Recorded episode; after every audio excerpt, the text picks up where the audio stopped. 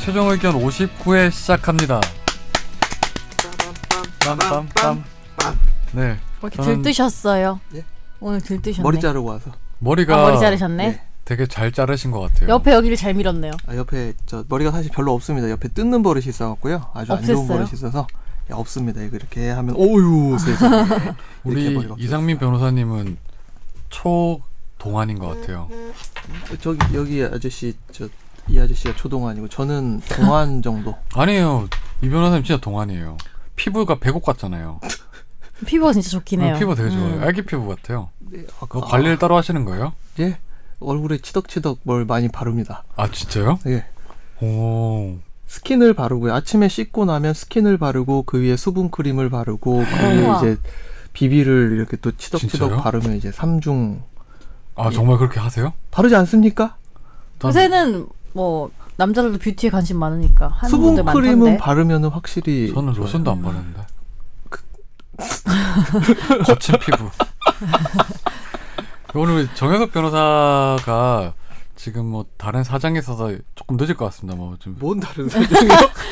무슨 다른 사정? 그냥 지각이라고 아니 해요. 아니 안돼 아니에요. 그 공사가 다 망해서 올림픽대로 에 의한 지각. 에 의한 그러니까요. 지각. 올림픽대로의 사정에 의한 사정에 어떤 의한? 사건 때문에 원래 정 변호사님이 되게 부지런하시고 시, 그 시간 약속을 잘 지키시는 편이신데 뭐 좀 늦네요. 예. 더 약간 일부러 저러는 거. 아니 아니 아니요. 아니, 오늘은 저 그 할머님 많이 피하려고 아 네. 양보하신다고 해. 저 그렇죠. 10분당 할머니 3분 피하고 열분 오잖아요. 만나고 합쳐서. 우리 김선재 아나운서는 팬더 옷을 입었네요. 팬더 옷 아닌데? 팬더가 흰색이면? 팬더입니까? 아 저 그 스코틀랜드 아 스코틀랜드 아니구나. 이거 무슨 그 국기 모양 어 비슷한 그래요? 이런 국기가 있어요? 뭐 뒤져보면 있겠죠. 음. 어딘가에. 어, 근데 되게 따뜻해 보여요. 좋아요. 네. 저는 이 옷이 더 신기해요. 왜요? 되게 재질이 사이버 약간 아일랜드 이런 영화에 나올 것 같아요. 아, 2000년대 Y2K 막 그거 옛날에 하고 이럴 때 저 구시대적인 인물. 구시대적인 옷을 입고 있어. 그 99년도 막판에 네. 어, 박지윤 씨하고 H.O.T 누구였더라 장우혁 씨인가 이렇게 해가지고 무슨 그, 사이버. 예, 핸드폰 음. 뭐 이렇게 찍은 게 있어요. 장혁 네. 씨인가 그거 레자예 레자. 아, 레자 흰색 레자. 불 레자예 레자. 불 붙이면 타겠네요. 통풍이 안 돼가지고 이 아, 잠기면. 따뜻해요. 예. 공기가 순환이 안 돼서 이제. 되게 좋아하네. 좋아요? 아 좋아요. 중학교 때 네. 누가 이렇게 집에 아빠 그 가죽 잠바 네. 입고 왔거든요. 이게 진짜 가죽이냐에 대해서 이제 얘기가 붙은 거예요. 그러니까 진짜 가죽이다. 음. 그러니까 옆에서 어떤 놈이 진짜 가죽은 불 붙이면 타지 않는다. 네. 그래서 라이터를 구해갖고 거기다 찰칵찰칵 붙이니까 당연히 불이 붙지. 아빠한테 혼나고. 그렇죠. 또뭐 그냥 뭐 추워서 입었는데 뭐 제가 무리를 일으킨 거. 아니 괜찮은데요. 재질 특이해서. 되게 멋있어요. 네, 감사합니다. 예. 아니 뭐 김선재 아나운서 어제 뭐 다른 걸 했어요? 뭐 라이브로? 뭐를 어제요? 하- 어제 무슨 아 라이브는 아니고 네. 방송국에 사는 언니들이라고 저희 회사에서 그 모비딕 아 팀에서. 예, 예. 모비딕 산하에 있는 채널인데 음. 요새 뭐 질투하신다고 해서 방송국 사는 언니들 음. 인터뷰하고 이러는 건데 아, 인터뷰를. 했었어요? 네네네네. 어 무슨 인터뷰였는데요? 그냥 댓글로 음. 질문을 받아가지고 대답해 주는 거 아나운서에 음, 대해서 기억나는 질문이 뭔데요? 기억나는 질문? 아, 되게 참신한 질문도 많았어요. 뭐 방송국에서 본 사람 중에 제일 잘생긴 사람이 누구냐? 그 뭐라고 대답했어요? 김현우 기자라고 했어요? 아, 저 생각도 안 했는데. 생각도 안 났는데. 아, 어. 그렇다기보다는 일단 연예인을 별로 본 적이 없다. 네. 그래도 누구냐 이러니까 그냥 조정석 씨라고 대답했습니다. 음, 얼마 전 새벽에 본. 음. 아 이거 촬영할 때. 네. 우리는 그렇게 막 되게 못생기고 이런 사람들은 아니죠. 아, 아니죠. 아 근데 두 분은 되게 잘생겼어요. 정 변호사님하고 이 변호사님. 본인은요. 저는 뭐 필부죠 필부. 야 그래도 못생겼다는 얘기는 아니 필보면 보통은 필보면 평균 평균 수준. 아닌가 평균도 안 되는 거예요. 그러면 나 정도면 이런 거 딱 평균이죠. 딱 평균. 다들 저는 그렇게 필부 믿고 합시다. 있습니다. 네. 필부 필부. 네. 필부. 그 오늘 청취자 사연이 몇 개 왔는데요. 음, 많이 왔어요. 아유, 많이 왔어요? 오셨네요. 예. 아니에요. 아직 많이 온 건 아니에요. 최소한 서, 서른 개는 와야지 이제 뭐 저희가 선택을 할 수 있죠. 권필부 선생님의 네. 포부가 어디까지 가는 거예요 지금? 우리 뭐 몇개이 김선재 아나운서가 먼저 읽어주실래요? 카드 달말기 관련돼서 먼저 네. 하실래요? 예. 첫 번째 사연은 은근한 네 분의 케미를 즐기며 듣고 있는 애청자입니다. 설마 제가 사연을 보낼 줄이야. 아, 다들 이럴 거예요, 근데. 네. 예. 조그만 학원을 운영하고 있습니다. 카드 단말기 관련해서 곤란한 상황에 처해졌는데 마땅히 물어볼 곳이 없어서 고민하다가 생각나서 이렇게 남깁니다. 상황을 숫자로 1번부터 15번까지 아우, 요약을 해주셨어요. 3년 전 카드 단말기를 관리한 회사와 계약을 함. 계약 조건은 66만 원에 평생 무료였고 잘 쓰고 있다가 지난달 재계약 전화가 왔는데 정신없이 살고 계약서도 잘 안 봐서 재계약을 그냥 했어요. 예. 네. 한마디로 66만 원 다 냈는데 무료였다는 걸 잊어버리셨대요. 네.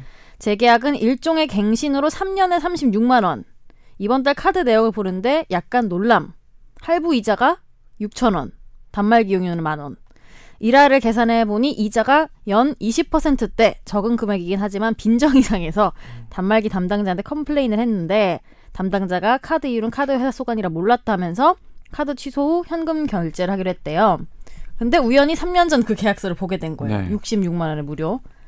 근데 평생 무료였죠. 예. 평생 무료라고 놀라서 전화해서 물어봤더니 또 담당자가 단통법으로 통신 관련 무료 같은 게 불법이 돼서 재계약을 해야 되니까 돈을 지불해야 한다. 그러면 3년 이용료는 36만 원이라고 하면은 66만 원 제하고 남은 30만 원을 환불해 달라고 했으나 거절당했다. 왜냐하면 이유는 당시 카드 단말기 제공에 모바일 홈페이지 컨텐츠 제공이 있었대요. 음. 근데 사용한 적도 없고 있는지 필요 처음. 알았대요. 그래서 빈정이 상할 대로 상해서 다 필요 없고 그냥 환불하라고 함. 15번 그 이후로 연락 두절. 문자 씹고 연락이 안 옴. 음. 그래서 궁금한 점은 1번 단통법 이후 계약 내용에 대한 서비스 폐지가 법적으로 맞는지 2번 환불도 불가능한지 3번 20% 카드 이자율이 카드 회사가 정한 건지 4번 대처는 어떻게 해야 할지 라고 물으셨습니다. 아, 네, 일단 뭐 단통법 관련해서 시행된 이후부터는 뭐 이런 게 무료가 금지가 돼 있는 거 맞나요? 어, 근데 그 단통법이라는 게 네. 이동통신 단말장치 유통구조 개선에 관한 법률이라고 하거든요. 네, 길죠. 예, 요거를 제가 어저께 살펴봤는데 이 사연을 보면서 살펴봤는데 이 이동통신 단말 장치에 네. 지금 여기서 말한 카드 단말기가 들어가는지가 의문이더라고요. 아 그러게요. 예, 명확한 게 없죠. 예, 명확한 게 없고 그러니까 이 단말기 유통법 혹시 이제 단통법이라고 하는 단말기 유통법에서 대상으로 하는 예, 객체가 네. 핸드폰, 네. 스마트폰 말하는 스마트폰. 보통은. 예, 보통은 스마트폰에 대해서 대통령령이 에, 상한액을 방송통신위원회에서 고시하는 상한액의 에, 한도까지만 네. 지원금을 줄 수 있다. 그 네. 지원금이 현재로서는 보니까 33만 원이더라고요. 네, 예, 여기까지 줄 수 있다라고 돼 있고 이 이동통신 서비스, 네. 이동통신 단말 장치에 대한 이동통신 서비스를 하면 전파법이 할당한 주파수를 사용하는 기간 통신 영무 이렇게 돼 있어가지고요. 이거는 카드 단말기 여기서 말씀하시는 카드 단말기는 지금 이동통신 단말 장치에 해당되지 않는 것 같아요. 어. 음. 그래서 이분이 아마 이 상대방 36만 원 계약을 체결한 이 상대방 속에서 좀 거짓말을 하신 게 아닌가. 음. 의심되네요. 네, 저는 큰 그러면 의심이 예를. 들어서 만일에 설사 포함이 됐을 경우에는 그러면 포함이 네. 된다고 했을 경우에는 이게 당초 단통법 시행 전에 계약을 한 거잖아요. 평생 네. 무료라고. 그럼 그게 그 무효가 될 수 있는 거예요? 어, 그건 또 아니고요. 음. 예. 저 예전에 뭐 이런 경우는 아닌데 옛날에는 왜 스마트폰 전에는 왜 가족끼리 묶어가지고 하면 한 대 막 평생 네. 뭐 무료해주고 이런 경우 네. 있었잖아요. 근데 저희 엄마가 그걸 쓰셨는데 음, 그거를 계속 쓰려고 예. 계속 안 바꿔요. 한번 바꾸면은 다시 못 돌리니까. 음. 그래서 한동안 스마트폰 생기고도 네. 엄청 썼던 기억이 있는 거예요. 아, 계속 쓰셨구나. 그럼 이거 같은 경우는 그러면 뭐. 뭐 당초 이 단통법 시행 전에 계약을 평생 무료로 했으면 뭐 적용을 안 받는 거 아니에요? 그렇죠. 그것도 그러니까요. 그렇고 재계약을 해야 되니 돈 지불해. 불법이 됐다 재계약을 해야 된다. 이 저는 그 이야기가 여기 보면 12번 이렇게 써주셨는데 11번, 음. 12번에 이렇게 써주셨는데 그 얘기 자체가 제가 지금 리서치해 본 바에 따르면은 네. 그거는 말이 안 되는 것 같고요. 그러니까 계약이 통상 이 법이 시행 후에 적용이 되는 건데 네. 시행 전에 이루어진 계약에 대해서까지 소급이 되는 건 아니잖아요. 네, 그러니까요. 소급이 돼서 불법이 된다. 이거는 네. 그러니까 이런 식으로 따지면은 그동안 스마트폰 싸게 사오신 다 환불 분들, 받아야죠. 뭐. 예. 네. 뽐뿌 사이트에서 네. 이렇게 싸게 사신 분들 음. 전부 다 불법이 되는 셈인데 그건 아닌 것 같고요. 뭐 세 번째 질문은 카드 이자율에 관해서 물어봤는데 카드 이자율은 카드 회사가 정하는 건가요? 어, 카드 회사가 정한 거 그 그러니까 이 36만 원 계약을 하실 때 네. 그 계약서 안 보셨거든요. 자세히 계약- 보세요. 네. 예, 계약서에 보면은 카드 단말기를 이렇게 할부로 구매를 하면서 그 이자율에 대해서도 약정이 돼 있습니다. 네, 그렇죠. 근데 그거 안 보신 티가 음. 역력하게 나네요. 네. 네. 아무튼 뭐 그 대처는 그러면 뭐 환불은 일단 가능할 거 아니에요, 일단. 그러니까 환불을 요청을 해도 이- 이쪽에서 입 닫고 있을 텐데 이제 이럴 때는 소비자원에. 소비자 보호원에다가 연락을 하든지 네. 안 그러면 이제 소액 소송, 음. 저, 그, 지급 명령 신청 이런 거 네. 해가지고 어차피 상대방 인적 사항은 네. 뭐 뻔히 알고 있으니까 그렇게 해가지고 환불을 정식으로 요청을 하시는 게 네. 좋습니다. 진짜 이 말이 딱 맞는 게 받는다 해도 정말 빈정이 상하네요. 네, 속이려고 그렇죠. 했다는 게. 아유 좀 해결이 됐으면 좋겠네요. 네. 이거는. 괘씸하잖아요.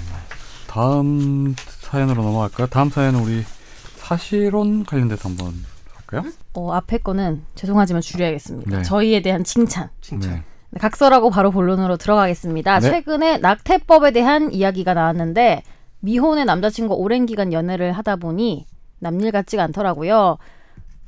본론부터 말하자면 이분들이 서울 부산 사이로 오가는 게 너무 힘들어서 동거를 고려하고 있대요. 네.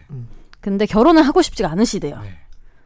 네. 왜냐하면은 뒤에 이유 나오는데 아무튼 그래서 사실혼에 대한 부분에서 읽게 되면서 궁금하시다고 했는데 만약에 이번에 부산에서 동거를 시작하게 된다면 보증금을 반반으로 내고 월세 생활비는 여자인 제가 남친 월급 플러스 제 월급해서 운영을 담당하게 될 것 같아요. 일단은 경제적으로 이렇게 공동체가 될 것 같습니다. 마음이 바뀌어 결혼까지 무사히 한다면 해피엔딩이겠지만 역시 문제는 최악의 사태에 대한 저의 염려입니다. 1번, 제가 위에 설명한 방식의 동거는 사실혼 인정을 받을 수 있을까요? 2번, 사실혼 관계가 성립할 때 좋은 점과 나쁜 점, 조심할 부분. 3번, 제가 정신질환을 앓고 있어서 임신부 금기 당급 2등급 약물을 매일 복용 중입니다. 이러한 사유로 혹시 임신을 하게 되었을 때 모르고 약을 복용했다는 가정하에 유전 위험성이 있는 질환인데 이런 경우 중절을 희망했을 때 법적으로 허용되는 기준일까요? 또 만약 동거 중 임신하게 됐는데 남자친구 측 혹은 부모님이 낙태에 반대했을 경우 문제가 될 수 있다고 하던데 어떻게 하면 좋을까요? 월급을 제가 더 많이 받아요. 양쪽 월급을 합쳐서 생활하고 남은 비용으로 저금을 했을 경우 공동 통장으로 동거를 종료하게 된다면 저금했던 돈을 어떻게 정리해야 매끄럽게 할 수 있을까요? 통장은 이분 명의로 한대요. 네. 그리고 마지막에 이게 좀 저는 되게 네, 생각보다 강하다고 생각했던 게 저희는 서로를 정말 사랑합니다. 그런데 대한민국에서는 결혼이란 제도로 그와 함께하고 싶지가 않아요. 어떻게 보면 결혼해버리면 손실 문제들을 이렇게 동거란 애매한 형태로 복잡하게 이끌어가는 저희가 이해가 안 되실지도 모르겠습니다. 하지만 청년 취업난 속에서 완벽한 경제적 독립이 힘들다 보니 웃 어르신들 앞에서 늘 죄인으로서 참견해서 참견에 무기력하고 맞벌이를 당연시하면서도 육아 살림의 공평한 분배가 불가능한 구조라 무조건적인 수준의 여성 희생을 강조하는 결혼에도 행복하지 않고 그런 저를 보면서 남자친구도 자신으로 인해서 저희의 사랑이 방해받는 걸 원치 않아서 이런 대안을 찾게 된 것 같습니다. 그래서 유부남 여러분 결혼의 좋은 점도 살짝쿵 디저트로 말씀해달래요. 제가 옆에다 여기다 크게 X자 하나 그려왔거든요. 여기. 드려요. 뭐, X. 아니요. 그래도 희망하세요. X 동그라미 쳤어요. 음. X 바깥에다가. 뭐 이 사연이 우리나라 사회의 어떤 현실을 고스란히 담고 있는 것 같은데 음. 음, 먼저 질문 처음부터 대답을 해주시죠. 사실혼 인정을 받을 수 있을까요? 사실혼, 그러니까 사실혼을 인정받을 수 있는 기준에 대해서 간단하게 말씀을 드리면은 사실혼이라는 건 혼인의 의사가 있는 거예요. 상대방 사이에서 혼인할 의사가 있고 혼인의 실질 관계가 있는데 혼인 관계만 없는 거. 떨렁. 신고만 음. 하는 거예요. 신고만 안 한 거. 네. 다 하지만. 예, 참고로 혼인 신고를 딱 하러 이제 저는 종로구청에 갔습니다. 종로구청에 가가지고 이제 한 2분간 뭘 깨작깨작 써가지고 이렇게 딱 줬어요. 그러니까 5분 뒤에 문자가 하나 떨렁와요. 종로구청입니다. 혼인 신고가 완료되었습니다. 그걸 딱 보는 순간, 어, 이, 이 이런 인생의 족쇄가 이제 채워졌구만. 7분 만에. 예, 이런 느낌이 확 오거든요. 예. 좋은 얘가 아닌 것 같아요. 농담이죠 농담. 아니 장점을 살짝쿵 얘기해달라는 아니, 이 그런 변호사님 진짜 아니에요. 애처가요 장난 아니에요. 아니 뭔가 이렇게 네. 되게 좀 혼인 신고를 했다 이러면 막 뭔가 이렇게 끌어오르는 이런 게 있어야 되는데 되게 문자가 하나 떨러 와서 이제 끝 음. 이러니까 어, 증인은 약간 누굴 뭐- 세웠대요? 중에 우리 아버지. 아. 음. 그러니까 저는 예. 이번 같은 경우에는 사실혼을 인정받을 수 없겠네요. 혼인의 의사는 지금 명백하게, 명백하게 없는 거 아니에요? 예, 혼인의 의사가 없고 단순 네. 우리는 동거 생활을 하겠다라는 네. 의사가 좀 명확하시기 때문에 네. 주관적 의사, 그러니까 혼인의 주관적 의사가 충족이 안 될것 아, 같아요. 그러니까 양 당사자가 연인 두 분이 전부 다 지금 혼인에 대해서는 거부 의사를 명백하게 밝힌 상황이니까 이거는 같이 살 동거를 하더라도 사실혼으로 인정받을 예. 수는 없겠네요. 우리는 계속 동거 관계를 음, 유지하겠다라는 네. 취지라면 그러면 만일에 이 경우에 이렇게 양 당사자가 전부 다 혼인 의사가 없는 상황에서 아이가 났을 경우에는 예. 그거 그게 혹시 뭐 사실혼의 변수가 되거나 어떤 그런 게 될 수가 있나요? 어 그렇지는 않고요. 음. 예, 물론 변 그러니까 한쪽에서 나중에 우리는 사실혼 관계다라고 이야기를 하면서 주장을 했을 때는 네. 그 아이의 존재 자체가 하나의 큰 요건이 될 수 있는데 우리는 아이가 지금 어, 음. 낳은 걸로 봤을 때 우리는 사실혼 관계가 맞지 않았느냐 이런 네. 식으로 주장의 근거가 될 수 있을 텐데 아이가 있는 것만으로 음. 이제 그 사실혼 힘들다. 네. 되기는 힘들다. 음. 음, 여기 또 낙태 관련해서 이렇게 얘기를 했는데 기준이란 게 인- 어떻게 되죠? 어 허용 기준. 이제 원래 는 낙태는 안 되고요 기본적으로 네. 낙태 안 네. 되고 모자 보건법이라는 법이 있어요 모자 네. 보건법에 이제 낙태를 할 수 있는 임실 중절 수술을 할 수 있는 기준이 설정돼 있는데요 네. 뭐 이렇게 요즘에 최근에 낙태 관련해서 얘기가 많이 나오잖아요. 지금요. 뭐 집회도 열렸었고 사실 예. 국가가 지나치게 개입하는 거 아니냐 뭐 이런 것도 나오는데 여기서 예를 들어서 지금 이분 같은 경우에는 약을 복용했을 때 위험 뭐 질환이 생겼을 경우 임신부 네. 금기 당급 2등급 약물. 네 음, 그랬을 경우에는 어느 정도 좀 이렇게 기준에 나와 있지 않을까요? 그거는요, 이게? 그러니까 그 제가 말씀드린 모자 보건법 제 14조 제 1항의 1호에 네. 살펴보면 네, 의사는 다음 각호의 어느 하나에 해당되는 경우에만 네, 본인과 배우자 사실상의 혼인 관계에 있는 사람을 포함한다 해 가지고 동의를 받아서 그러니까 네. 본인과 배우자 또는 사실상의 혼인 관계에 있는 사람의 동의를 받아서 인공 임신 중절 수술을 할 수 있다. 네. 그리고 그 1호에서 본인이나 배우자가 대통령령으로 정하는 우생학적 또는 유전학적 정신장애나 신체 질환이 있는 경우 그러니까 예외적으로 모자보건법상 낙태 시술을 할 수 있는 대상으로 삼고 있어요. 근데 이제 최근에 법이 개정되면서 네. 어그 오히려 그 인공 임신 주절 중절을 주절 주절한 죄송합니다. 지금 임신 중절을 어, 하는 그 질병들이 좀 줄어들었어요. 그래서 어, 유전적 어떤 소양이 있다는 이유만으로 임신 중절이 다 쉽게 된 것은 아니고 또 24주 읽으셨죠? 예, 20 임신 24주 이내에만 할 수 있도록 네. 좀 단축이 된 걸로 알고 있습니다. 그럼 이분 같은 경우에는 일단 뭐 24주 됐어요. 자연스러웠어. 자연스러웠어. 됐어. 나 때문에 분위기가 다 깨, 흥이 다 깨질 줄 알았는데 죄송합니다. 네, 책임지세요 그러면. 네. 띠리링 띠리링. 죄송합니다. 아, 머리가 되게 파인애플 같아요 오늘. 네. 파인애플 펜, 펜 파인애플 애플 펜. 죄송합니다. 오늘도 사과하면 분위기가 너무 처질까봐 네, 사과는 네. 끝나고 제가 하도록 네, 하겠습니다. 그러시죠. 아, 청취자 여러분께 사과 또 음. 드리고요. 죄송합니다. 그리고 이 여기 계속 질문을 이어가자면 저는 정현석 변호사라고 네. 합니다. 그 당사자의 상대방 배우자 아, 배우자라기보다는 남자친구의 부모님이 반대를 했을 경우에는 어떻게 가능한 거예요? 그러면요? 낙태에 반대했을 때 네. 예, 나- 그러니까 남자친구의 부모님과는 사실 관련이 없는 얘기죠. 네. 네, 음. 낙태 법적으로 할 수 있냐 없냐. 뭐 네. 법적으로 할 수 있냐 없냐.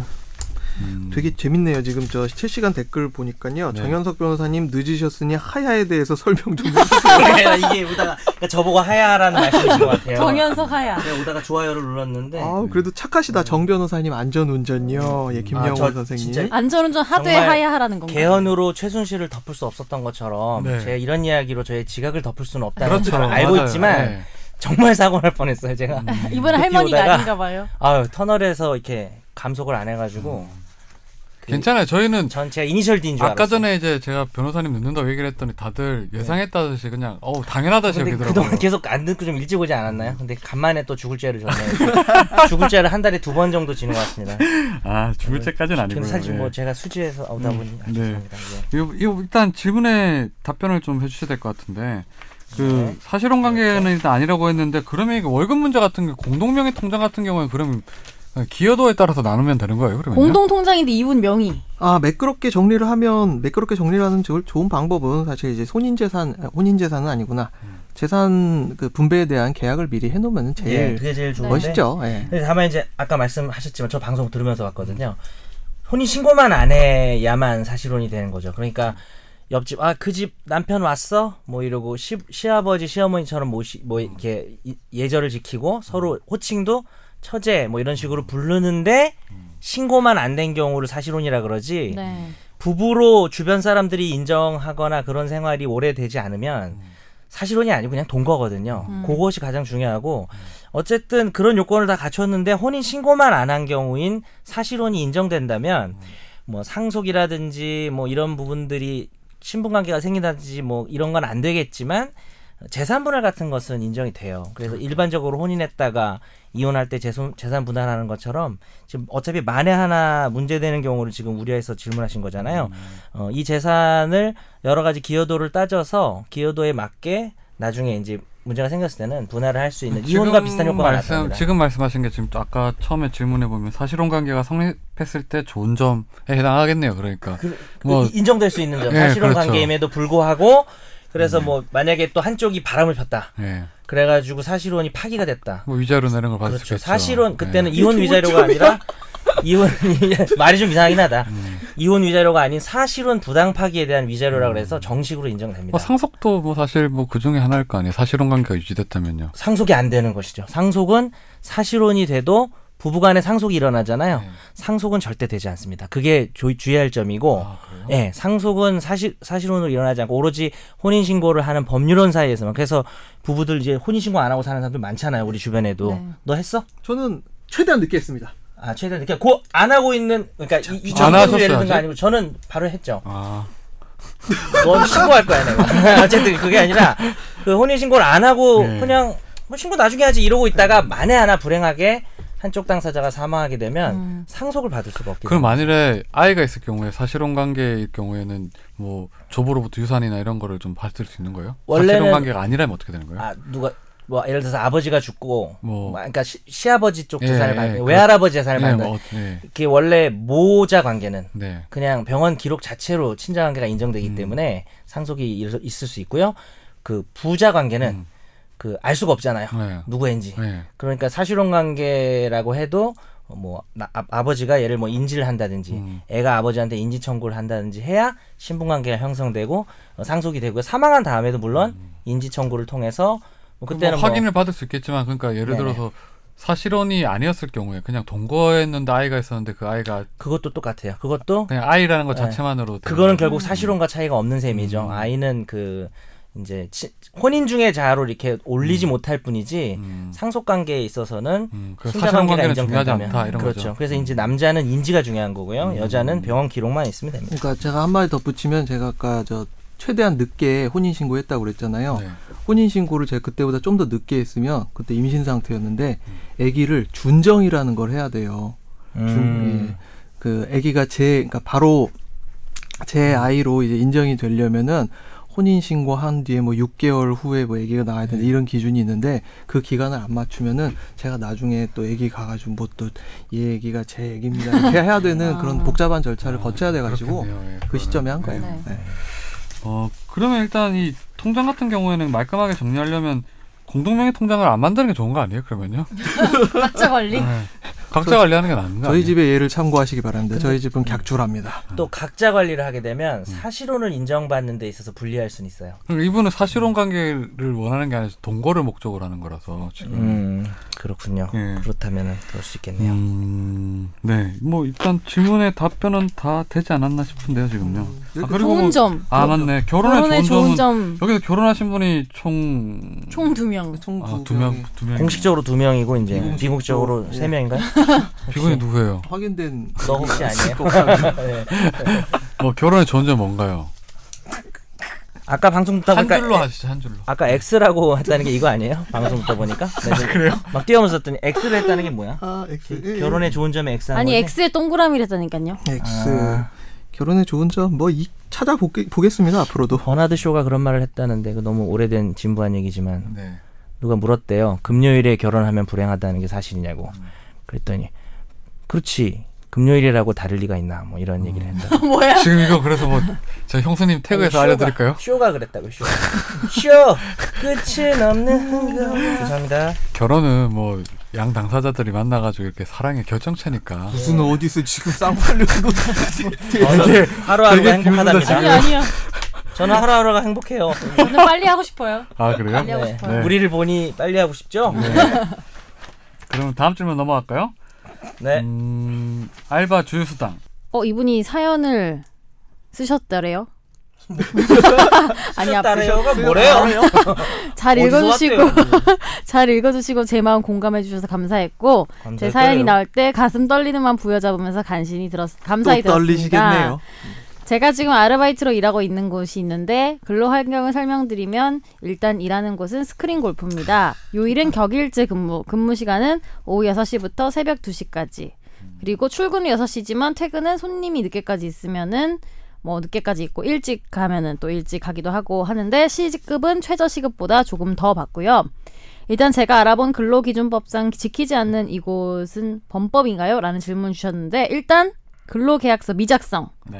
오후 10시 이후에도 일하는데도 야간 수당 미지급. 음. 8시간 근무 시 1시간 휴게 시간 제공인데 미제공. 네.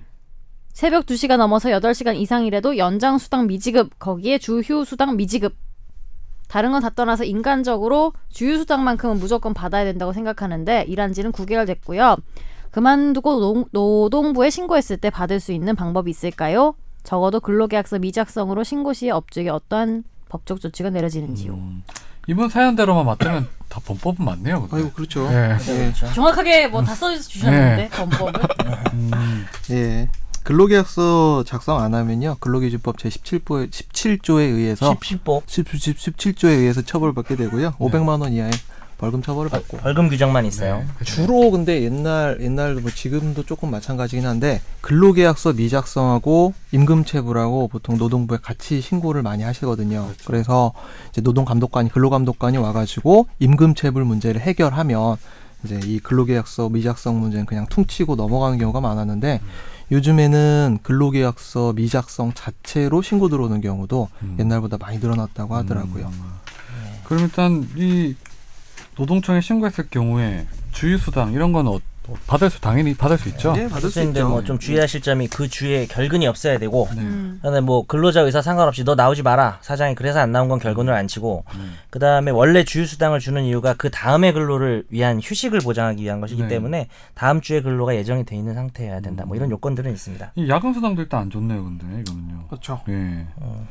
음, 일단 계약서를 작성한 이분은 보니까 떠날 마음이 있으신 것 같네요. 보니까. 예, 정리하신 것 같아요. 네. 근데 이게 노동청에 신고했을 경우에 좀 약간 시차가 발생하잖아요. 그, 예. 그 못 받은 미불임금을 받을 때까지는 예, 예. 그거는 좀 감안을 하셔야 되겠네요. 예. 그러면요. 예. 조금 시간은 걸립니다. 네. 근데 해결은 됩니다. 네. 예, 그러면 다음 사연 또 급해 보이는 사연이 두 개 정도 있었는데 해주시죠. 이분은 최종 의견 초창기부터 한 주도 빠짐없이 청취하고 지난번 댓글 놀이 때도 댓글 남겼던 청취자입니다. 저는 51살의 남자 사람입니다. 지난 2009년 캄보디아 출신 아내를 소개를 받아 결혼해서 지금까지 결혼 생활을 해왔고요. 저희 부부 사이엔 올해 만 7살 아들이 있습니다. 집사람이 지난 8월 말 갑자기 이혼하자고 하면서 아이를 놔둔 채 집을 나갔고 10월 23일 토요일 법원으로부터 이혼 소송이 제기됐음을 통보받았습니다. 그 서류엔 이혼 요구 사항과 양육에 관한 것 등이 들어 있었는데요. 이혼 요구 이유는 아이를 출산한 이후 부부 관계를 전혀 하지 않았다는 겁니다. 저는 칠순 노모를 모시고 방 두 칸의 집에 살면서 아이와도 같이 자기 때문에 그렇다 그렇고 집사람과 잠자리가 부담스러웠습니다. 체력적으로도 게다가 나이 차이가 23살. 네, 집사람이 28살에서도 멀리한 듯하고요. 사실 제 나이도 있고 제가 하는 일 퀵 서비스가 나름 고되기도 하고 둘째가 생길 것에 대한 두려움 그렇다고 해서 집사람에 대한 피임약 복용을 시키긴 싫었고요. 또 정관 수술 같은 건 생각을 안 하기도 했고요. 그러면서 조금씩 잠자리를 멀리했던 건 사실입니다. 하지만 그 외에 집안일, 시장 봐오기 그리고 뭐 설거지, 아이 목욕 이런 것 등등 다 열심히 해봤고 해왔고 집사람에게 폭언 폭행 같은 건 해보지도 않았고요. 이쯤에서 저의 질문은요. 집사람이 이혼 소송 서류를 변호사를 통해서 법원에 소송을 제기한 듯한데 이제 어떻게 하면 될까요? 제 심정은 이혼만은 하기 싫습니다. 물론 마음은 떠난 것 같지만 아이에 대한 사랑은 지극합니다. 아이가 내년에 학교에 가야 되고 어떻게 대응할지 좀 알려주십시오. 네. 지금 이분 뭐 하- 이제 뭐 외- 외국인 여성과 결혼한 우리나라 남성들 뭐 폭력, 폭행 이런 문제가 많다 보니까 묻지도 않았는데 그런 게 없다고 말씀하실 정도로 이분 사연 말씀하신 게 사실이라면 이분 입장에서는 좀 많이 좀 안타까울 것 같아요. 나름 열심히 잘 꾸려보려고 했고 또 잠자리를 갖지 않은 것도 나름의 이유는 좀 있었잖아요. 네. 그래서 뭐 관련된 판례를 하나 소개해드리면 10년간 부부관계를 거부한 아내 이혼 사유가 되지 않는다라고 한 판결이 있었어요. 그러니까 이제 잠자리를 이유 없이 거부하는 것은 원래 이혼 사유는 됩니다. 그런데 이제 이것이 이혼 사유가 되지 않는다는 뭐 대표적인 판결 중에 하나인데 어, 작년에 나왔던 판례죠. 근데 이 핵심은 뭐냐면 그 부부간의 부부 관계가 장기간 좀 없거나 이럴 수도 있다. 이, 이럴 수는 있는데 그런 경우에 한쪽은 정말 노력을 했는데 상대방이 그냥 이유 없이 거부를 했다면은 이혼 사유가 되지만 어, 이 지금 제가 소개한 판례 같은 경우는 이제 남자가 여자를 상대로 이혼 소송 제기한 거잖아요. 왜 거부하냐. 그런데 어, 좀 방금은 약간 어떻게 읽으면 웃길 수도 있는데 남자도 노력을 하지 않았다. 뭐그 그렇게 돼 노력을. 안 했다는 게 무슨 말이에요? 그 읽어줘요? 네. 잠깐만요. 어, 그러니까 A 씨는 아내가 10년간 부부관계를 거부했고 식사와 빨래도 나 스스로 다 해결했고 아내의 무관심과 폭언, 폭행 이런 것도 있었다고 주장을 했어요. 비참한 무기력감, 절망감을 느끼며 생활했고 혼인관계 파탄에 이르렀다라고 했더니 재판부는 그 남편의 소극적인 성격으로 인해 그 아내에 대한 불만을 대화나 태압을 통해 적극 해결하려고 노력하지 않고 늦게 귀가하는 등 회피적인 태도를 보였다. 부부관계가 악화된, 악화된 데는 서로에게 책임을 미룬 쌍방의 잘못이 상호작용한 것으로 보인다. 아내는 일관되게 자녀를 위해서라도 가정을 유지하고 싶고 또 남편에 대한 사랑이 있음을 피력하면서 혼인관계 회복을 위해 노력하겠다는 의사를 지속적으로 밝히고 있는 점 등에 비추어서 부부 공동 생활 관계가 회복할 수 없을 정도로 파탄됐다고 할 수 없다. 따라서 이혼 청구를 기각한 것이죠. 그러니까 이거를 이제 귀감으로 삼아서 이 사연을 주신 남편분은 본인이 이제 성관계를 거부한 것처럼 됐지만 네.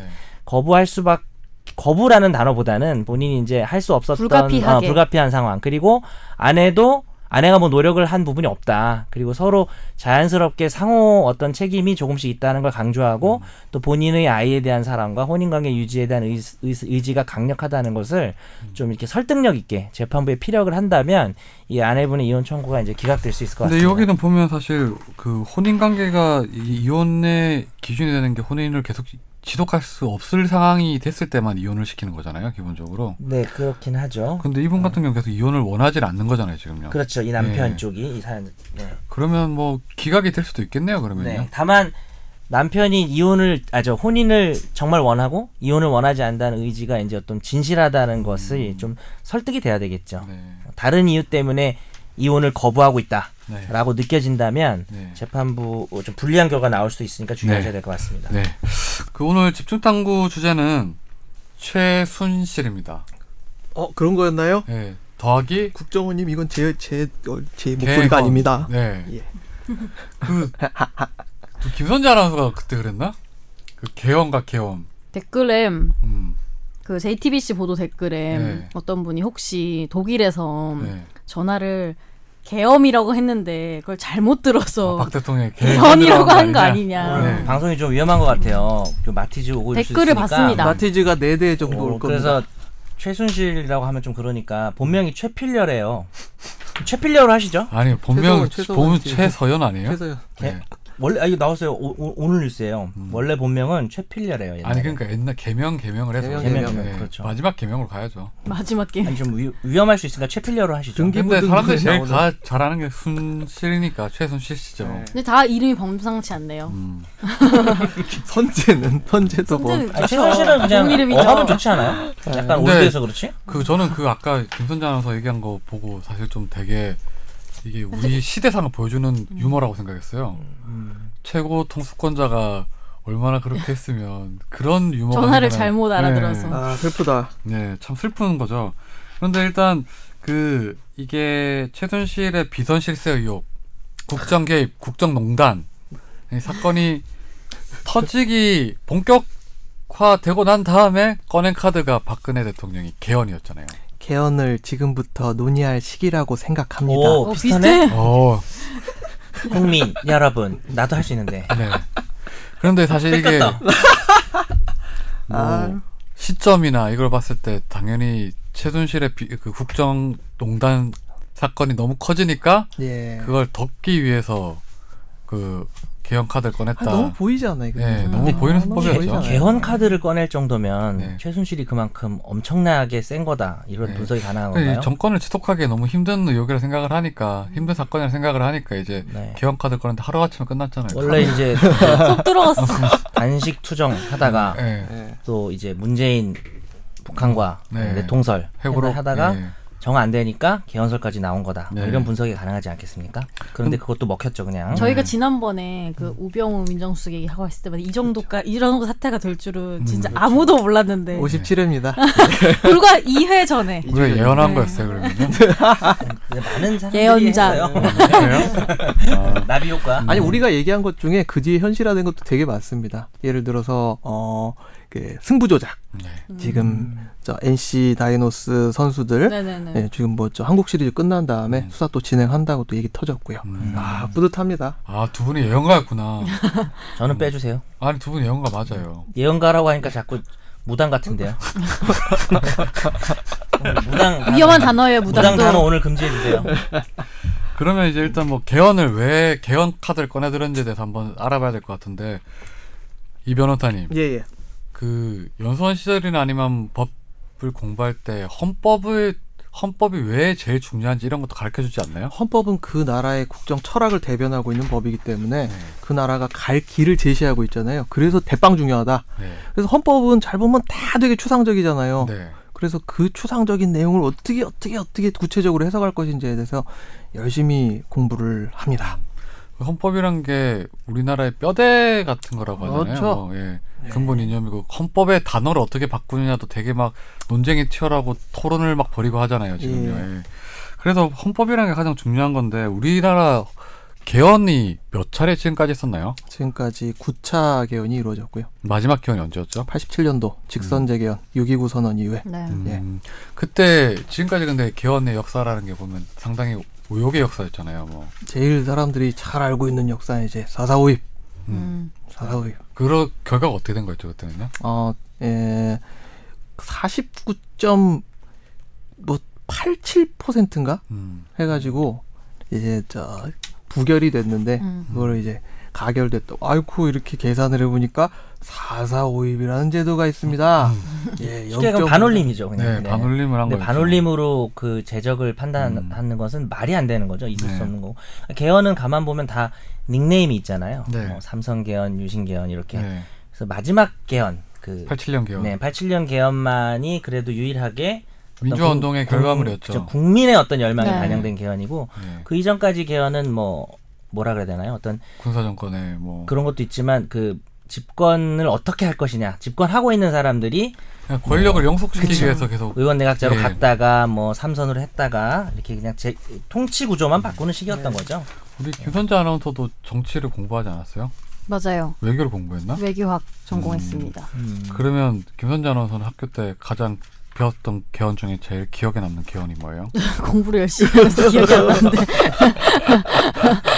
공부 열심히 안 한 사람이 전국에서 그렇게 몇 등하고 그러나요? 그냥 열심히 아, 그때까지. 아 대학교 들어갈 때까지 열심히 했는데 대학 음. 들어가서 열심히 안 했네요. 아 대학 들어가서 이게 열심히- 우리나라 교육제도의 문제입니다. 아니 김선재 아나운서는 뭐 다른 일을 열심히 했잖아요. 뭐요? 뭐, 뭐요? 사랑?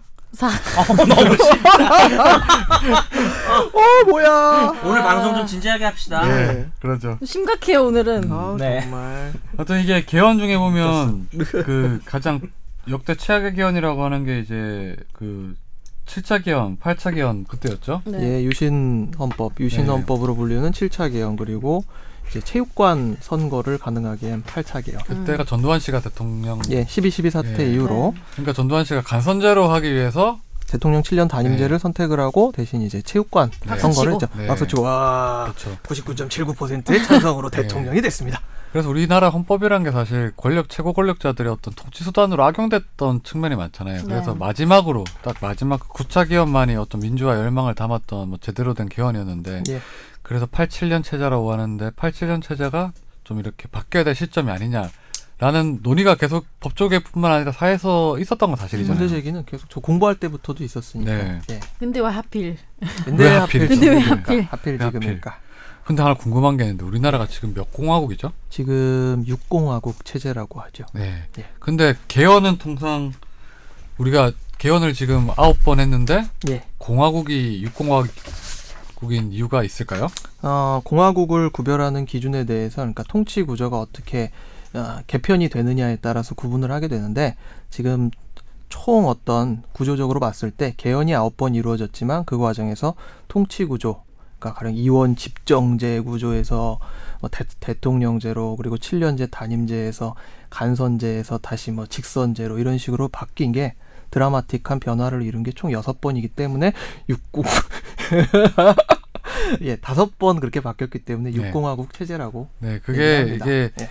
그 크게 이제 간단히 설명하자면 공화국이란 개념이 이제 뭐 대통령을 어떻게 뽑느냐, 그다음 최고 그 권력자의 선출 방식이 어떻게 되느냐, 예. 통치 구조가 변했을 때만 공화국을 붙이니까 지금 예. 우리가 육공화국인데 그래가지고 지금 뭐 이번에 예를 들어서 개헌이 본격적으로 논의가 됐다면 이제 칠공화국이 들어설 것이다 해서 결국은 이제 그 뭐 대통령 선거를 바꿀 것이다라는 예. 걸 주된 논의가 될 뻔했죠. 그렇죠. 예. 될 근데 될 뻔했는데 뻔하지도 않았던 것 같은데. 하루아침에 끝났잖아요. 뻔하지도 않았어요. 우리 손학규 선생님이 2년간 저 전남 강진에서 열심히 사시다가 이렇게 탁 다시 나오면서 음. 개헌 7공화국 체제를 우리가 만들어야 합니다 하자마자 음. 이제 대통령님께서 이렇게 한마디 해가지고 다 묻히고요. 네. 예, 그것도 하루 만에 또 묻히고 해서 우리 손학규 선생님은 개인적으로. 계속 묻히는 것 같아요. 그럼 아이콘. 박근혜 대통령은 왜 이 시점에 개헌 카드를 꺼냈을까요? 왜 그래요? 뭐 몰라서 묻습니까? 알면서 묻는 질문 금지합니다. 아. 그렇죠. 네가 얘기하세요. 네. 왜 꺼냈어요? 왜 꺼냈을까요? 근데 사실 근데 개헌은 뭐 작년에도 이제 뭐 법조계에서 이제 뭐 개헌이 있을 것이다 해서 뭐 여러 정치인들이 개헌에 대해서 뭐 얘기를 꺼냈던 적이 있잖아요. 꺼냈던 적도 있고 네. 정세균 지금 국회의장도 의장님도 이렇게 이야기를 하신. 적이 있고 예. 있는데 거기에 대해서 행정부 쪽에서는 전혀 아니다고. 전혀 아니다. 네. 지금은 그럴 시점이 아니다. 네. 시기상조이다. 예. 라는 이야기를 한 지가 얼마 안 됐단 말이에요. 경, 그러니까 경제를 살리는 게 우선이다. 예. 음, 이런 말을 우리 했는데 박근혜 대통령이 옛날에 급했나 봐요. 예. 저기 당 대표나 이거 야당 시절에는 노무현 대통령 당시에 예. 음. 개헌을 마지막 임기 때 하려 했다가 했을 때 우리 박근혜 대통령 얘기한 게 있잖아요. 예. 참참 나쁜 대. 나쁜 대통령이다. 대통령. 네. 2004년이었던 그렇죠. 2005년이었던가. 네. 예. 그리고 MB 정권 때도 이제 정권 말에 그 개헌을 이제 이명박 전 대통령이 하려고 했지만 박근혜 대통령 반대 의사를 밝혔었죠 그때도. 예. 그러니까 이게 참 박적박이 맞는 것 같아요. 가끔씩 보면 이게 틀린 말이 아닌 것 같아. 음. 다 대부분 본인이 했던 말로 이렇게, 항상 되치기를 당하는 것 같아요. 네. 그렇지 않아요? 나 정적적이에요. 그게 뭐예요? 지각하지 말자 그러고 지금. 사실 이제 문재인 전 대표도 그런 말을 하지 않았습니까? 그 말이 좀 웃겼는데 경제를 살리는 게 우선이라 그래 놓고 네, 고사의 경제가 살아났냐? 네, 그렇죠. 어, 그렇게 비꼬았죠. 음. 그리고 말이라도 안 했으면. 음. 그 정치인들이 뭐 박근혜 대통령이 너무 속보이는 개헌 카드를 꺼내니까 뭐 박지원 국민의당 비상대책위원장 겸 원내대표가 그 박근혜 대통령이 개헌 카드를 꺼내자 최순실 없는 개헌안 지원 못할 것이라면서 아. 되게 비꼬는 네. 촌천살인적인 어떤 발언을 했죠. 촌철살인 네. 해보세요. 촌철살인적인. 춘천살인 아닙니다. 아, 야. 머리 띠가래 네. 오늘 우리가 왜냐하면 이게 너무 크다, 근데. 사실 너무 허탈해요. 저 몇- 요 최근 며칠간 그래서 뭐 쓸데없는 농담할 필요는 없지만 좀 유쾌하게 합시다. 기분이라도 좀. 아니 근데 저는 상하지 긍정적으로 않아요? 생각해요. 왜냐면 저희가 예를 들면은 이틀 전에 녹음을 하는 거였으면 우리가 그 얘기를 하루 종일 했으면은 음.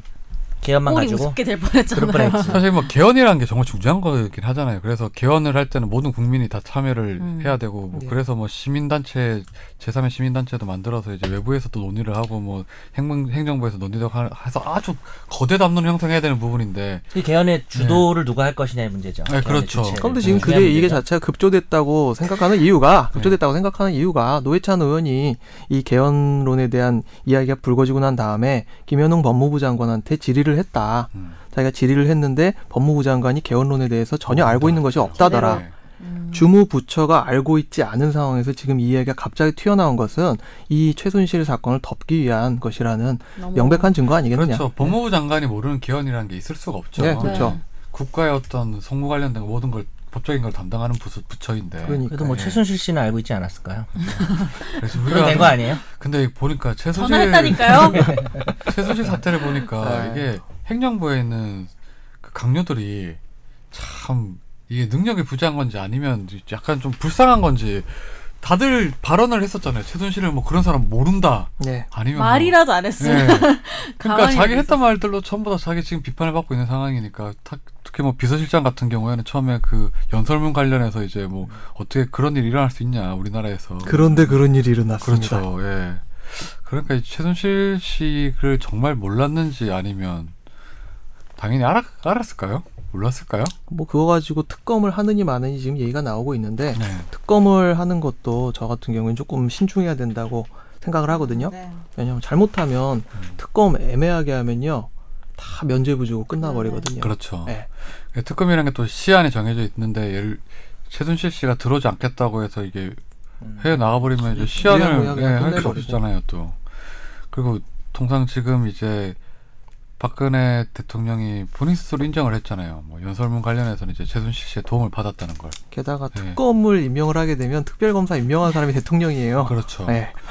뭐 그리고 가장 그때 뭐 국민의당에서도 얘기를 하고 뭐 일부 저기 민주당 의원들도 얘기를 했지만 특검을 했을 경우에 이제 크게 이제 진실 규명을 하기 위해서 수사 대상이 되는 사람이 대통령인데 그러니까 그 대통령은 이제 임기 중에는 이제 수출을 음. 안 당하잖아요. 네네. 예. 거기에 대해서 수사도 못 한다라는 의견이 있고 네네. 네. 수사에 수사는 가능하다라는 얘기가 있는데 그 어느 것이 되었든 굉장히 않겠죠. 슬픈 일 아닙니까? 예. 현직 대통령인데. 근데 약간 좀 일리 저는 거, 그 말이 특검에 대해 좀 약간 좀 조심을 해야 될 필요가 있다고 생각하는 게 내곡 통사자 특검 같 당시에도 네. 핵심 인물은 이명박 전 대통령이었는데 결국 조사를 못 했었잖아요. 그렇죠. 당시에 특검도 뭐 되게 뭐 나름대로 그 존경받는 법조인이 했는데 네. 음. 결국은 조사를 못 했었잖아요. 임기 중이기 때문에. 그러니까 결국에는 우리가 이렇게까지 조사를 받았는데 아무것도 없는 걸로 나왔다 이렇게 되면 면죄부 허무하죠. 족 네. 끝나는 더 거거든요. 불리한 상황이 되는 거죠. 네. 비판하는 입장에서는. 네. 그리고 지금 최순실 씨가 결국은 이제 핵심이라는 게 이게 사인인데.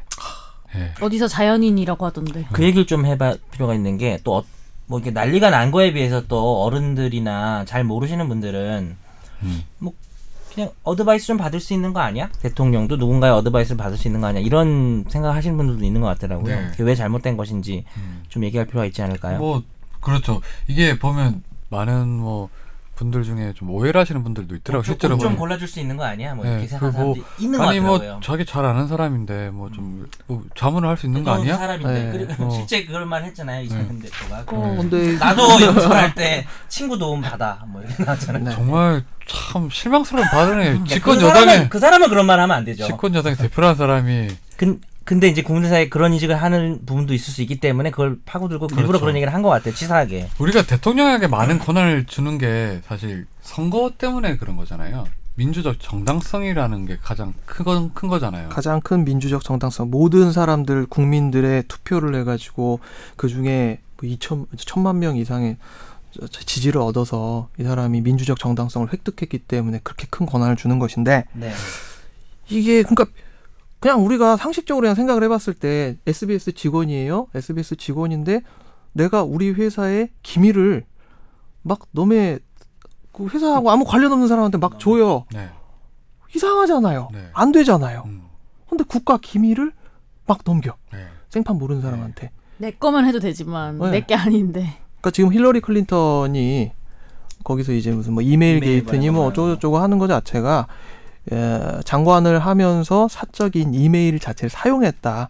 그것만으로도 지금 이메일 게이트 파문이 일고 있는데 참 이거는 모르겠습니다. 어떤 그러니까 쉽게 생각하면 이런 것 같아요. 우리가 비유를 좀 해봐봐요. 뭐 대통령이 가장 우리나라 정치인 중에 공직자 중에 민주적 정당성을 갖춘 사람이잖아요. 그러면서 일종 네. 헌법 기관이죠. 예. 어. 그래서 이제 그 사람으로 하여금 우리가 대표성을 부여해서 권한을 부여한 거잖아요. 국민의 국민이 주- 네. 뭐 권한을 위임한 건데 그 300안 좀안 만들어 네. 주셨으면 좋겠습니다. 그래가지고 이제 그 대통령이 장관을 임명을 해서 이제 그 장관들 같은 경우 업무를.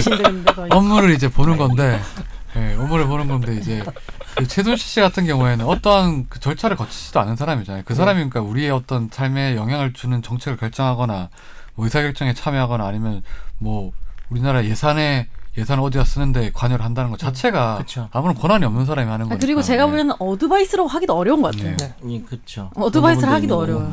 그런 정책에 관여할 수 있는 사람들은 다 법적인 절차를 통해서 임명이 되거나 네. 뭐 선출이 되고 네. 또 국민들에게 공개가 되고 네. 이래야 되는 것인데 그렇죠.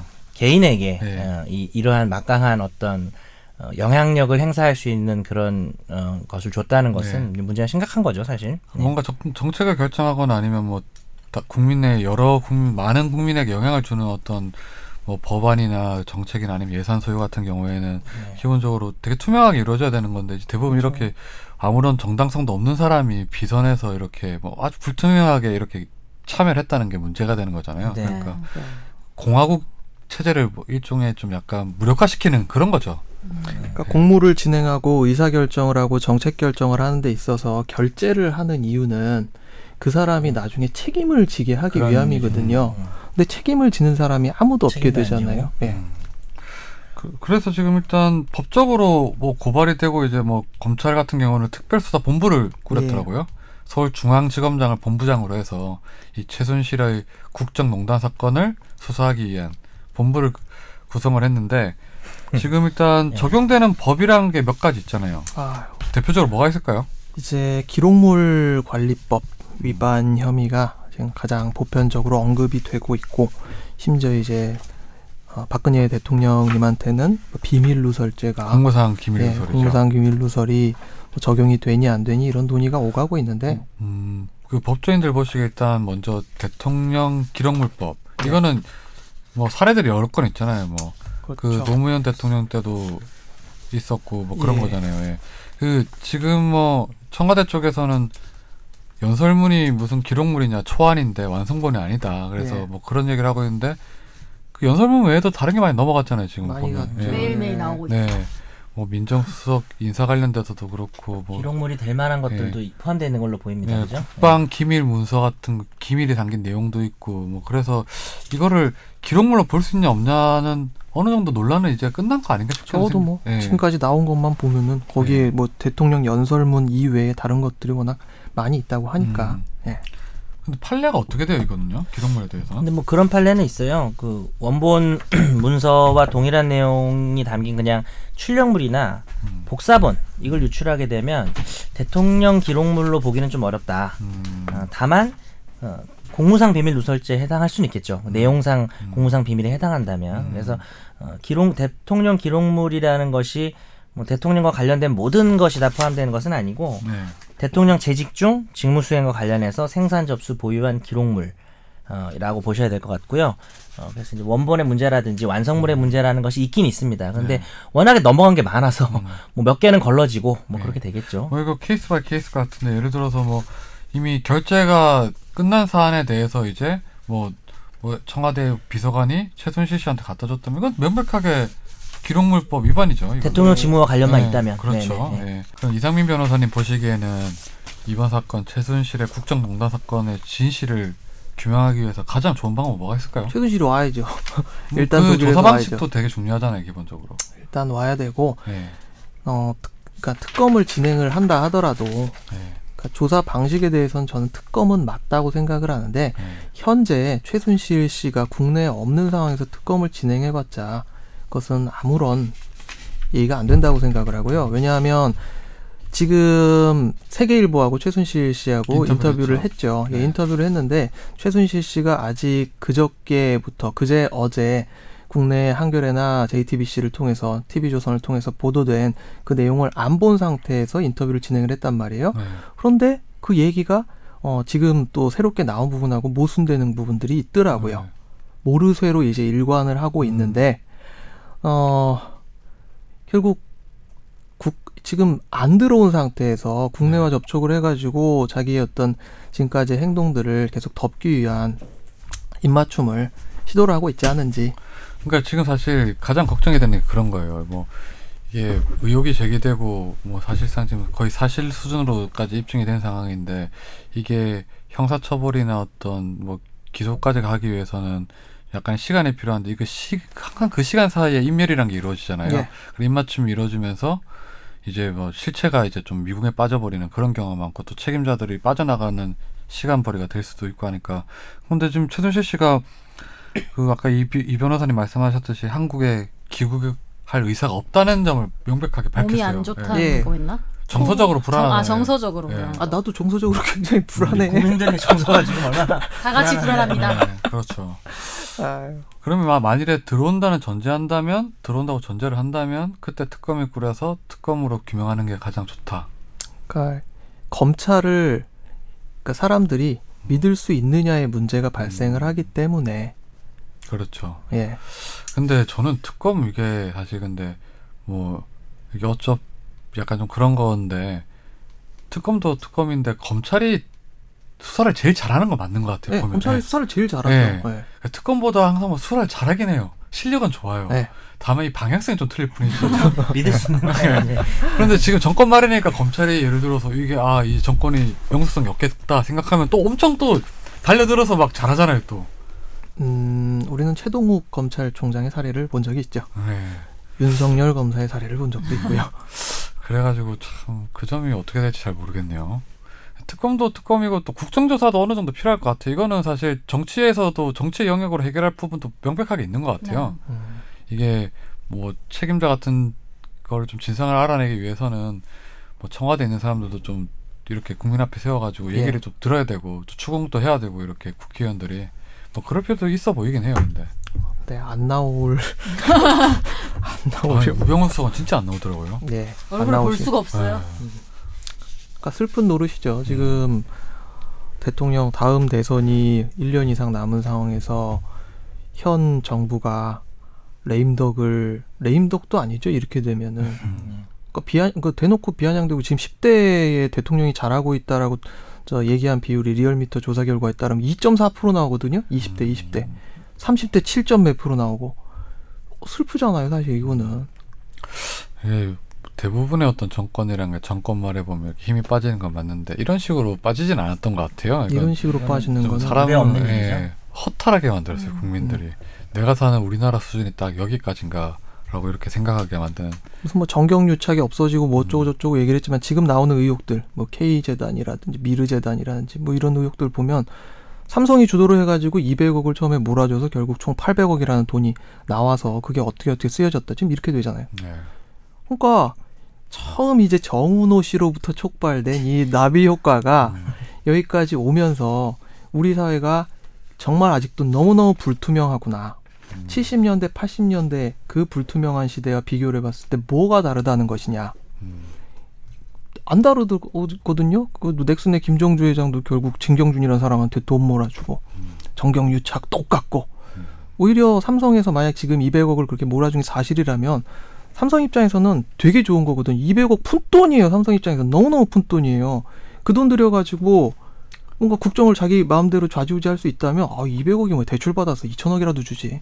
음.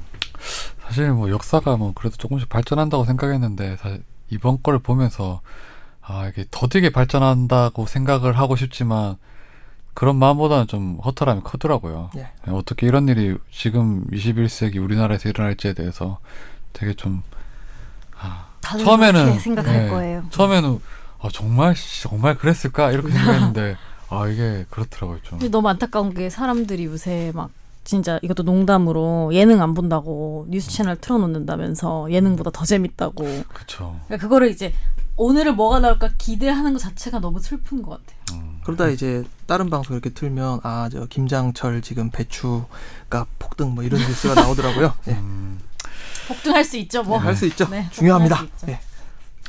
오늘 뭐 최순실 국정농단 사건과 뭐 개헌 관련해서 얘기를 해봤는데 개헌 이야기는 한 2분 정도 한 것 같습니다. 예. 참 우리가 말렸어요. 네, 말렸네요. 개헌하려고 했다가 네. 갑자기 이렇게 돼가지고 기- 사실 개헌 거, 잘된 거지. 예 뭐. 근데 하루 만에 끝난 개헌 시도긴 한데 참 정말 나쁜 나쁜 행동이었어요 이렇게 그 헌법 자체를 자신의 어떤 정권을 안정시키기 위한 걸로 악용하려고 했던 아, 저는 근데 할 수 있을 거라 생각했다는 것 자체가 너무 이 정도인데 사태가. 사태의 심각성을 잘 모르는 것 네, 같아요. 사태의 예. 심각성을. 그래서 저는 그 대국민 사과했을 때도 이거 대통령의 어떤 중 멘트를 보면서 어, 과연 이 일, 사, 일본 예. 문장이었죠. 이, 이 사태에 어떤 책임을 공감하고 있는지 아니면 정말 반성을 하고 있는지 아니면 그 정말 이거 그냥 그뭐 시간 끌기는 아니면 뭐 그냥 대충 이렇게 하면 넘어가겠다 이렇게 생각한 거 아닌지 이런 생각이 들더라고요. 너무 쉽게 본 거거든요. 예. 사실 좀 진정성이 없다는 거는 대부분의 시민들이 알고 있지 않을까요? 그거는요. 듣기만 해도 알 수 있잖아요, 사람들은요. 음. 예. 또 다르게 생각하시는 분들도 계시니까. 음. 예. 아무튼 뭐 오늘 주제를 마무리하면서 마지막으로 한 말씀씩 하실까요? 아까 저는 요걸 보면서 야 지금 저희가 그 김영란법 부정청탁 금지법 이야기를 한 지가 얼마 안 됐잖아요. 공정사회를 주창하고 사회를 투명하게 만들자라는 이야기를 계속해가면서 이렇게 난리를 쳐가면서 부정청탁 금지법을 통과를 시키고 이제 시행이 되고 있는 이 상황에서 그러니까 열심히 살면 성공할 수 있다.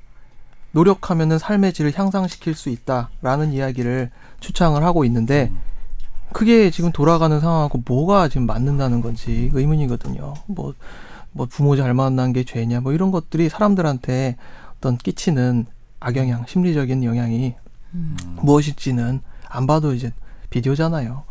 그래서 그냥 사람들이 삶의 의욕을 좀 가질 수 있도록 좀 해주셨으면 좋겠습니다. 네. 가능할까요? 그게 내려오는 거 아니야? 아니, 당, 당분간 가능 저는 당분간 가능할까 싶고 사실은 좀 좀 그러니까 좀 중요한 희망이 얘기인데 없다고 실제 희망이 생길 수 있냐? 그러니까 상황에서. 희망이 생겼으면 좋겠죠 저도 마음 같았으면 근데 희망이 생길 수 있냐 없냐 좀 다른 문제인 것 같고 제 생각에는 뭐 저희가 잘은 모르겠지만 다음 주에도 이 주제를 계속해서 얘기할 수도 있지 않을까 우리가 라는 예상을 살며시 해봅니다 네. 그건 좋은 건가요? 안 좋은 건가요? 그거는 뭐 그때 가서 다시 네, 오늘 방송은 여기서 마무리하고 다음 주에 뵙겠습니다. 안녕히 계세요. 안녕히 고맙습니다. 계세요.